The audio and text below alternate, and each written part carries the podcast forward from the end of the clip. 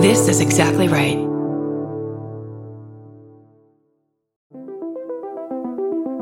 Hi, I'm Erin Welsh. And I'm Erin Allmann Updike, and we're the hosts of This Podcast Will Kill You on Exactly Right. We're back with our seventh season, which is bigger and better than ever. Because guess what? We're now a weekly show. This season, we're tackling everything from long COVID to norovirus, from the supplement industry to IVF, and so, so much more. New episodes drop every single Tuesday. Follow This Podcast Will Kill You wherever you get your podcasts.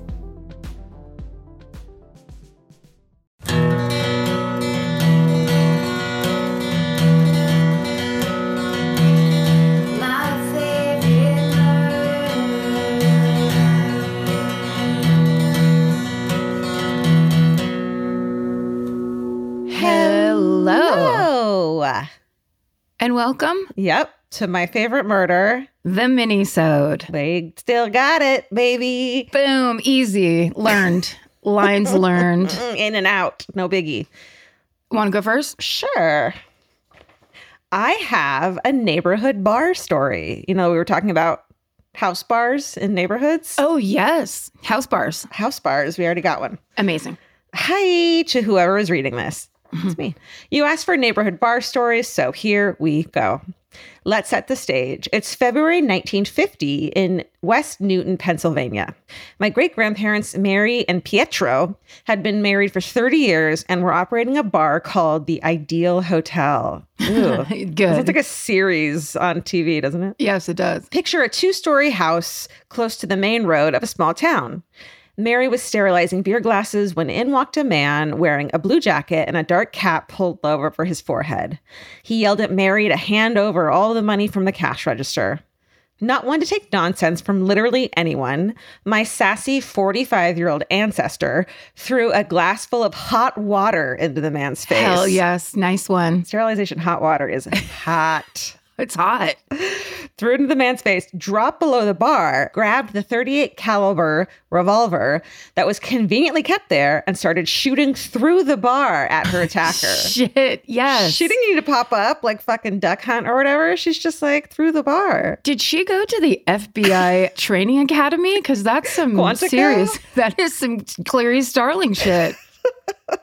Not surprisingly, he pieced out without the money he demanded. According to newspaper articles written about the incident, Mary had to take a sedative to calm down afterwards. I bet. It says, wouldn't we all? Mary and Pietro had quite the life together. They had an arranged marriage when she was 15 and he was 20. Wow. Pietro spent some time in prison for violating the liquor law and gambling during Prohibition while also doing small jobs for the mafia. Don't worry, he got out when people started to disappear. that Pennsylvania mafia life. Serious. Yeah. Later in life, Mary worked as a travel agent and took her grandsons with her to places like the Vatican and Moulin Rouge.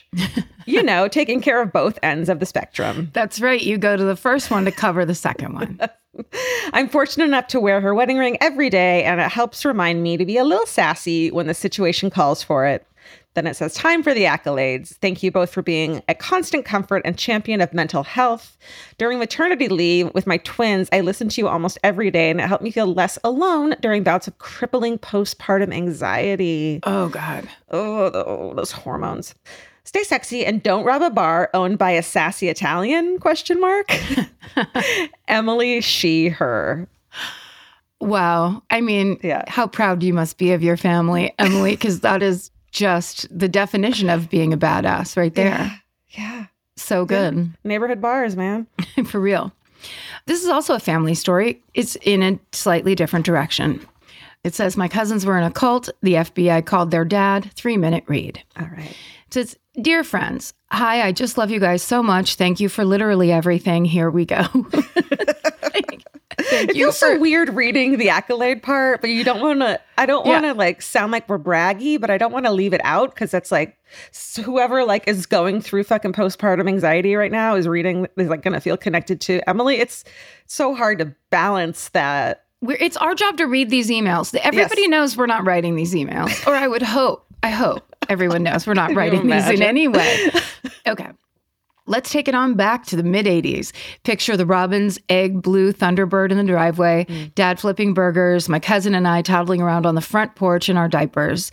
My aunt is staying at our house for a couple days. My uncle, and then in parentheses it says my mom's brother, is in the Air Force and out of the country at the time. My aunt tells my mom that the distance between her and my uncle and raising three children by herself is weighing on her. Mm. She feels like she needs a new start, more support, etc. After my aunt's stay is over, my mother realizes that she's left a cassette tape in my mom's car. It's some young man with a southern twang preaching his views about religion and the government. My mom's not very big on the evangelical type, so she tossed the tape in the trash and goes about her business. Fast forward to my being seven, very unexpectedly, my cousins and uncle are staying with us for about two weeks. I haven't seen these cousins since the porch diaper days, so I'm thrilled to show them my Nintendo games and where my mom thinks she hides her stash of chocolate kisses. so that is like a perfect summation of childhood to me. Yep. Now at seven, I was a pretty with it kid, so I could tell that my cousins weren't like my typical friends. They didn't yell like lunatics at the top of their lungs when the TV read game over. They didn't partake in my pre dinner candy heist.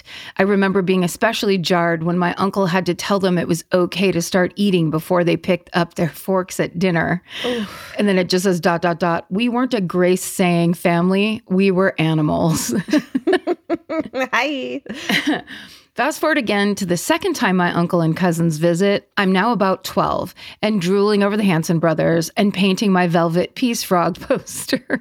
Oh my God. Uh, this is quite the email. yeah. My mother sat me down before the visit to very gently explain that my cousin, who is a year older than me, is still very much into Barbies and how she really needs me to not be my bratty self and just play dolls with her.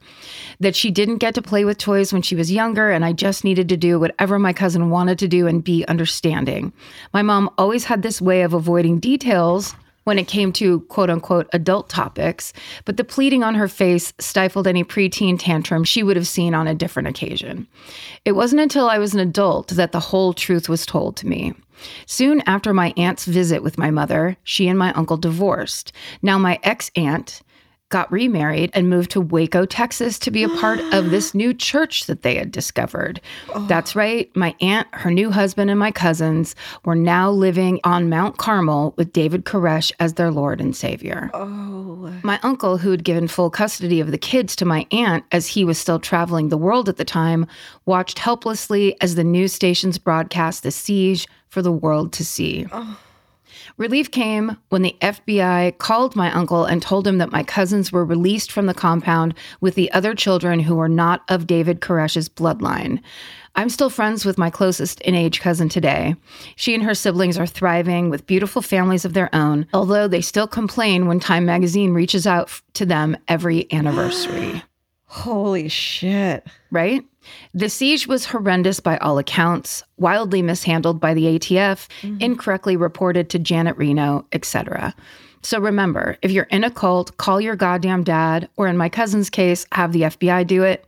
And if your sister in law leaves a cassette tape of David Koresh in your car, toss that shit out. It was David Koresh all along. It was a David Koresh cassette tape. Holy shit. And then it says, although I will always wonder if that would be worth money today had she kept it. and then it just says Becky, she, her. Oh my God, Becky. Becky. That's an epic one.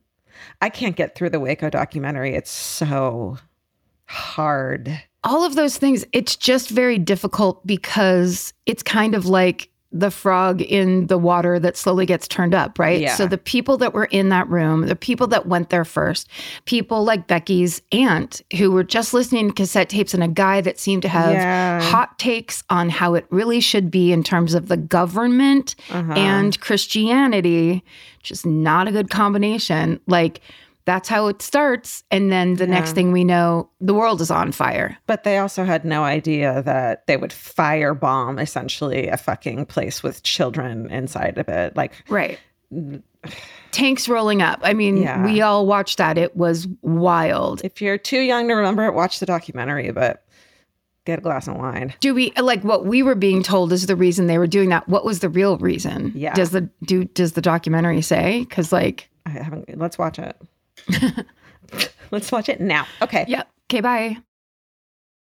Hey, Georgia. Huh? What do George Washington, Saatva, and all of us have in common? An obsession with luxury mattresses? Correct. You already know that George traveled around with three different beds during the Revolutionary War, but did you know that this is your last chance to shop Saatva's President's Day sale? What? Saatva provides customers with an unparalleled mattress buying experience that truly embodies the meaning of luxury. You'll be taken care of every step of the way with accessible prices, complimentary white glove delivery, 24 7 customer care, and eco friendly product selection. All of Saatva's handcrafted eco friendly mattresses are made to order in the USA with premium materials that meet the highest health and environmental safety standards. Saatva mattresses are hand delivered and set up in your home, never compressed in a box for doorstep shipping. That is very true. In fact, that white glove service brings the Saatva mattress to your door. It gets cut out of its wrapping, and people set it up for you and then take your old mattress away. It's that level white glove shipping. I was blown away at the service when my Saatva mattress was delivered. Enjoy a luxurious night's sleep fit for a president. Right now, you'll find incredible savings during the Saatva President's Day sale. That's saatva.com slash murder. That's S-A-A-T-V-A dot com slash murder. Goodbye.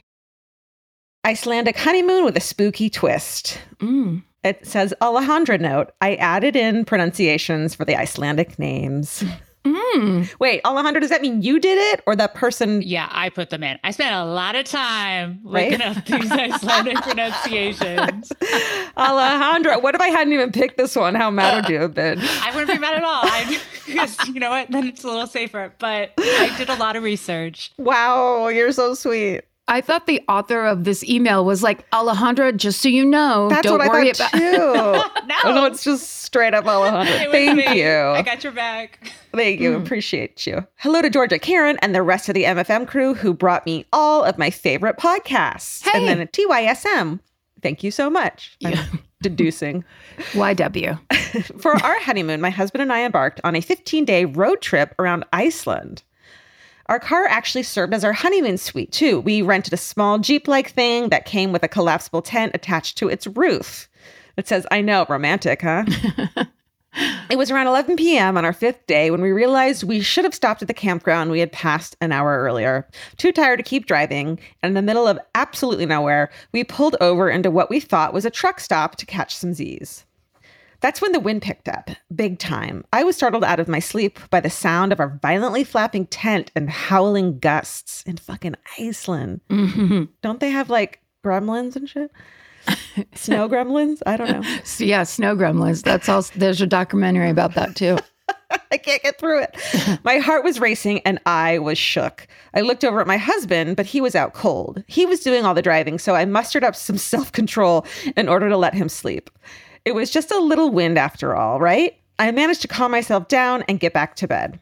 When we woke up, my husband told me he was totally spooked the entire time we were parked there. I was like, oh, cute, join the club. As we zipped the heck out of there, we noticed there was a plaque by the other end of the lot. And then it says LOL. Here's what it said. Mm. The last execution in Iceland took place here when Fredrik Sigurdsson and Magnusdottir, thank you, Alejandra, uh, were put to death on January 12th, 1830. They had murdered Natan Ketilsson and Peter Jansson at Natan's farm in 1828. Their bodies were interred without ceremony at the site of the execution, where they had spent the oh. fucking night, and their heads displayed on pikes. It says this on the plaque. They were later reburied in a cemetery. and then it says, grand old place for a snooze, huh? I mean, It's like going to a haunted house and spending the night there. An outside haunted house. Yeah. Stay sexy and don't take naps at execution sites. Be from Toronto. Good advice. It also says, P.S. If this gets picked, I sincerely apologize for making you attempt the pronunciation of those Icelandic names XOXO. There is a lot of now I'm thinking of and I won't be able to remember remember the name, but I recommended a Icelandic series mm-hmm. on the main show one time that was kind of about like the creatures in Iceland coming out of the mountain and basically it's so good. It's on Netflix. I love Iceland so much. Oh my God, it's gorgeous. It's so great, but I mean, it is very, there's lots of old legends and lots of creatures, and like that's the whole, Vibe. that island. Yeah. Also, they're going through it with their the volcanic eruption. Jesus, we should go there. Oh my god, I want to go there so bad. Have you seen the Blue Lagoon? Yeah. It's like Is a hot. filmed there? It's a hot spring. No, not the oh. movie. no, that doesn't make sense. no, no. They have. yes, I know. Everyone always posts when they ever, ever go to Iceland. It's like, okay, well, post your fucking photo of you at that beautiful lagoon. Put your mud on your face and put your hair in a bun and get in there. But there's a hotel that's right on that lagoon, so you can actually like walk out of your room and be in that hot spring. oh my God, I want to go. That's my dream. Yeah. And of course, all the tinned fish. Mm. Okay. This is a hidden treasure story. It says Greetings, MFM fam, both human and otherwise. I've written in a couple of times with my own stories, but maybe my husband's will make the cut. It did. Ha ha. High five to the husband. Mm-hmm. Okay. I say this in good nature because I love you all so much. I know you can only take so much gushing, so I'll get down to it. Thank you. Thank God, you. Appreciate it. hate it. I was sharing a different mini episode hidden treasure story with my husband. He tends to enjoy them as they remind him of his late father. A little about my father in law. He was born in 1945 to working class parents who were greatly impacted by the Great Depression. Think canning food, stealing extra napkins from restaurants, and not trusting major banks, i.e., hiding physical money. Yeah. My husband's dad maintained the depression mindset well into adulthood and fatherhood. He was a caring and practical man who also served in the Navy during the Vietnam War. In the early 90s, my husband was an adorable eight year old needing a costume for a church play. His incredibly resourceful mother remembered an old Navy dress cap taking up space in the basement. She gave him the cap for his costume, and when the day of the play arrived, both his parents were there for the performance. Upon seeing the cap being worn on stage by my little baby husband, my father in law completely lost it. he was known for his calm demeanor. And the outburst was completely out of character. My husband said it was one of the few times in his life he remembered his parents having a loud argument. Whoa. So, why the freak out? What's that like? Yeah.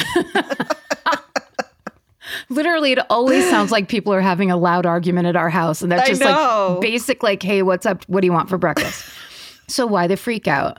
My father in law had stashed roughly $2,700 in the inside brim of that cap. And then in parentheses, it says $6,153 in today's money. Holy shit. He told my mother in law everything except where he tended to stash actual cash. My husband is not sure how the fight was resolved, but the cash hiding remained an ongoing habit. After my father in law was diagnosed with Alzheimer's, my in laws moved to Colorado. While cleaning out the basement of my husband's childhood home, they would end up finding nearly $15,000 in hidden cash. And you know what? That's all they found. The fucking amount. This That's is where right. we get our goodwill. I found cash in an old fucking desk story from. Exactly. Like it's it was some weird spot that somebody was like, no, let's be extra secretive with this one. Stop it. Whew. Amazing. Along with enough napkins and sugar packets to ensure survival if society collapsed. I love it. I only got to know my father in law for a few years before his passing. Each memory I have of him is special and unique. Alzheimer's is an awful disease. I wouldn't wish it on anyone. However, I am grateful for memories like these that keep him alive and with us. Thank you all for the wonderful show. I've been listening since episode five. Whoa. Holy shit. I haven't been listening since episode five. you make me laugh, you help me learn, and I appreciate all the good you do in the world. Aw. Stay sexy and always check inside the cap. Hmm. Elaine, she, her. Elaine. That's my auntie's name. That's a good old fashioned name. Yeah, that's a great name. And that was a great email. It was. I love hidden money. wow. Treasure. Georgia, have you ever been blown away by the most simple dish at a restaurant, like perfectly scrambled eggs? Oh my God. Yes, Karen. And then all I want to do is make that dish at home and eat it every day. Well, you probably could as long as you have the chef's secret ingredient made in cookware. Made In was created to bring restaurant quality performance kitchenware to home chefs around the world. For years, they've built their business by supplying restaurants and top chefs with high end cookware. Some of Tom Colicchio's most treasured dishes at his restaurant Craft are made in Made In. Whether you're cooking for professional critics or just the critics you live with, your meals will benefit from the quality of Made In products. Like their carbon steel cookware, it combines the best of both cast iron and stainless steel clad, so it's rugged enough for grills or an open flame. It's the MVP of summer cookouts and cook ins. What I really love about made in cookware is that it actually makes something like having a Memorial Day barbecue much more convenient because you can keep everything on the grill. If you need to throw, say, a pan of garlic up on the top while you're grilling your steaks on the bottom, it's strong enough, durable enough to do that. If you want to take your cooking to the next level, remember what so many great dishes have in common. They're all made in, made in. Save up to 25% this Memorial Day from May 18th through May 27th when you visit madeincookware.com. That's M A D E I N cookware.com. Goodbye. Okay, here's a question for you. What do ice, cat litter, and laundry detergent all have in common? If you said they're heavy AF, you're right. Or if you said you don't know you're out of them until it's too late, you're also correct. Most importantly, these items can all be ordered directly to your house with DoorDash. At this point, we all know and love that DoorDash can deliver our go to comfort meals from our favorite restaurants. But did you know that you can also order household cleaning essentials and even over the counter pharmaceutical products through DoorDash? That's right. DoorDash is here to help you in a pinch. Like the 30 minutes before you host a party when you look around and feel like you're missing something, quickly get extra decorations, scented candles, or beer and wine delivered right to your door. Or the day after the party when you realize you don't have enough garbage bags, wet wipes, or ibuprofen to make it through cleanup. DoorDash has you covered. DoorDash is perfect for my parties because every single time we don't get enough ice. Everyone always needs ice and they forget it. And running to the store when your party's about to start or when it's already started or in the middle of it is a nightmare. So having DoorDash drop off some ice or party supplies or whatever you need is so awesome. DoorDash, your door to more. Download the DoorDash app now to get almost anything delivered. Must be 21 or older to order alcohol. Drink responsibly. Alcohol available only in select markets. Goodbye. I'm not going to read the title of this one, Okay. but it says short and sweet story. Hi, Karen and Georgia. I've been listening since the early days, but for some reason have never actually sat down to write this in.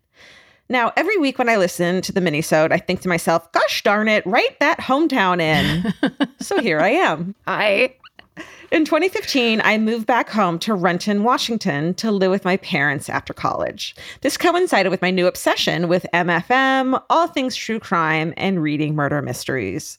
My mom, a child welfare lawyer, had mm. enough horror in her day to day work and could not understand my new interest. Fucking fair enough. yes. But being the supportive mom she was, she tried to connect with me. One day in the kitchen while we were eating breakfast, seemingly out of the blue, she goes, You know, Ann Rule was my brownie troop leader. when you said Renton, Washington, I was like, I feel like that's an important city for this Yeah. genre for some reason. Oh my God. It is. I remember just staring at her as she calmly got her things ready to go to work as if she hadn't just dropped an amazing true crime bomb on me. I was too dumbfounded to ask any follow up questions at the time. I know this is not much of a story, but rather a neat bit of information about Ann Rule and my mom. Who would have guessed that the same woman who wrote about serial killers was also the leader of eight year old Girl Scouts? She Oh, yeah. multitudes. She did it all. She did it all. She also made friends with, with Ted Bundy. That's- she could do anything. My mom passed away from ovarian cancer in 2021. And while we never shared a love of true crime, every time Ann Rule is mentioned on your podcast, I think of her. Huh. She always tried to connect with mine and my sister's interests, no matter how niche or out of her comfort zone they were. She was a fiercely loyal friend, proud feminist, and my biggest supporter. While she probably wouldn't be thrilled that murder makes me think of her, I am forever grateful that I get to carry this fun fact with me wherever I go. Stay sexy and don't get murdered, Kayla. Kayla, your mom was the greatest. Yeah, I mean, God, children's welfare lawyer. the just the day to day. the strength it would take to do that. Yeah. Okay, well then you know what? I was going to do I was going to read a different one, but now I'm going to read this one from my last email. Okay. And the subject line is Ann Rule connection. What? Yep. And it just says, Hiya, buds. I've been listening since the beginning. Bless you for all you've accompanied me through. The 2016 election alone, my God. God. When I was a teen in Sarasota, Florida, and then it says in parentheses, beautiful to visit, absolutely bonkers Republican retiree shitscape to grow up in. Hi, welcome to Orange County, California. Hi.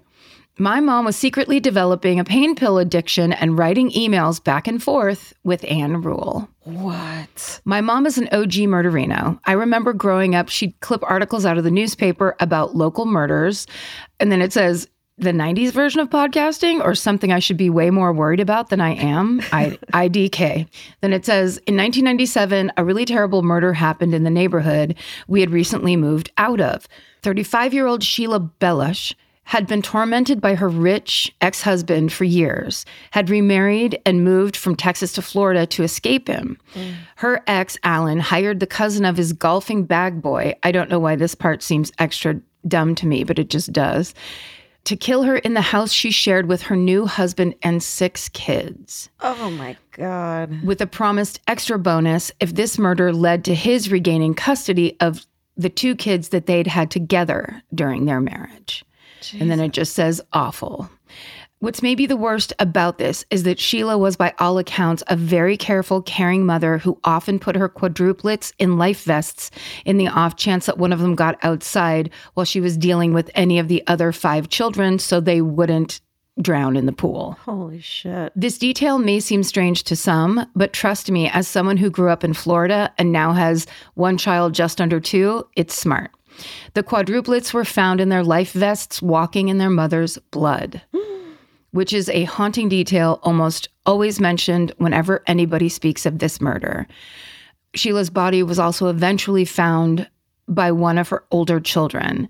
This entire story is so trauma filled, I almost didn't want to send it in. But I also think the difficulty of holding these kinds of stories is why murderinos talk through them together and why MFM exists. Oh, Right? yeah. The difficulty of holding this story is, in particular is probably also why my mom emailed Ann Rule in the first place. She says she emailed her to tell her that she had to write a book about this story. Oh my God. Fucking love that. She's like, Ann. Interestingly, this murder is also referred to on the book jacket of the book Ann did write as the quote, first true crime book written at the victim's request, because Sheila herself had said that, quote, if anything ever happens to me, find Ann Rule and ask her to write my story. Oh. Which is just like, that's a woman living in constant terror and peril Totally. And basically knowing this is the future. Oh it's horrifying. God. Then it says, I'm not sure if Ann researched and wrote this book after hearing about it from my mom or if she was already working on it when my mom reached out to her. And I will likely never know because my mom was on drugs at the time, so her memory is wavy. The two of them did email back and forth for quite some time, though. And my mom used to love to say she, quote, just got another email from my friend Ann.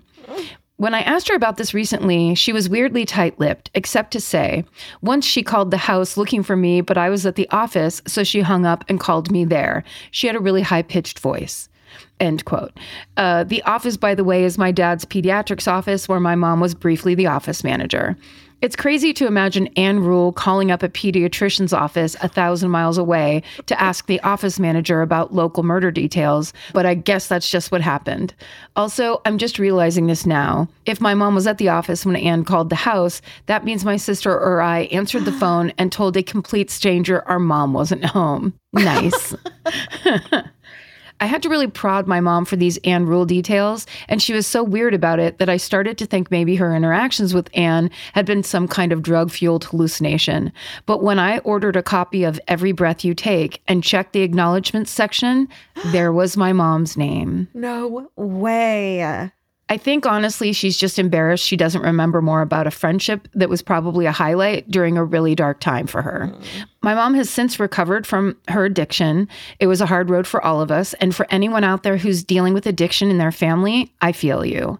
But I'm proud of her for getting past it. And even though she might not remember much, it is pretty cool that she was friends with Ann Rule for a while. For sure. Anyway, sorry for the length of this letter. Thanks for everything you guys do. Stay sexy and rest in peace, Ann Rule. Smire, she, they. Wow. Isn't that fucking epic? so epic?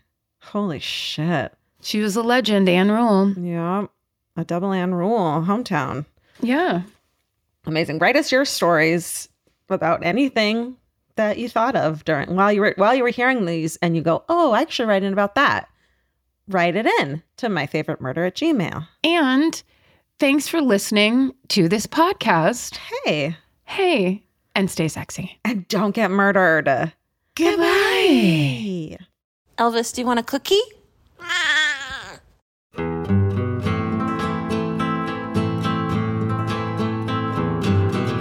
This has been an Exactly Right production. Our senior producer is Alejandra Keck. Our editor is Aristotle Acevedo. This episode was mixed by Liana Squillace. Email your hometowns to myfavoritemurder at gmail.com. And follow the show on Instagram and Facebook at My Favorite Murder and on Twitter at My Fave Murder. Goodbye.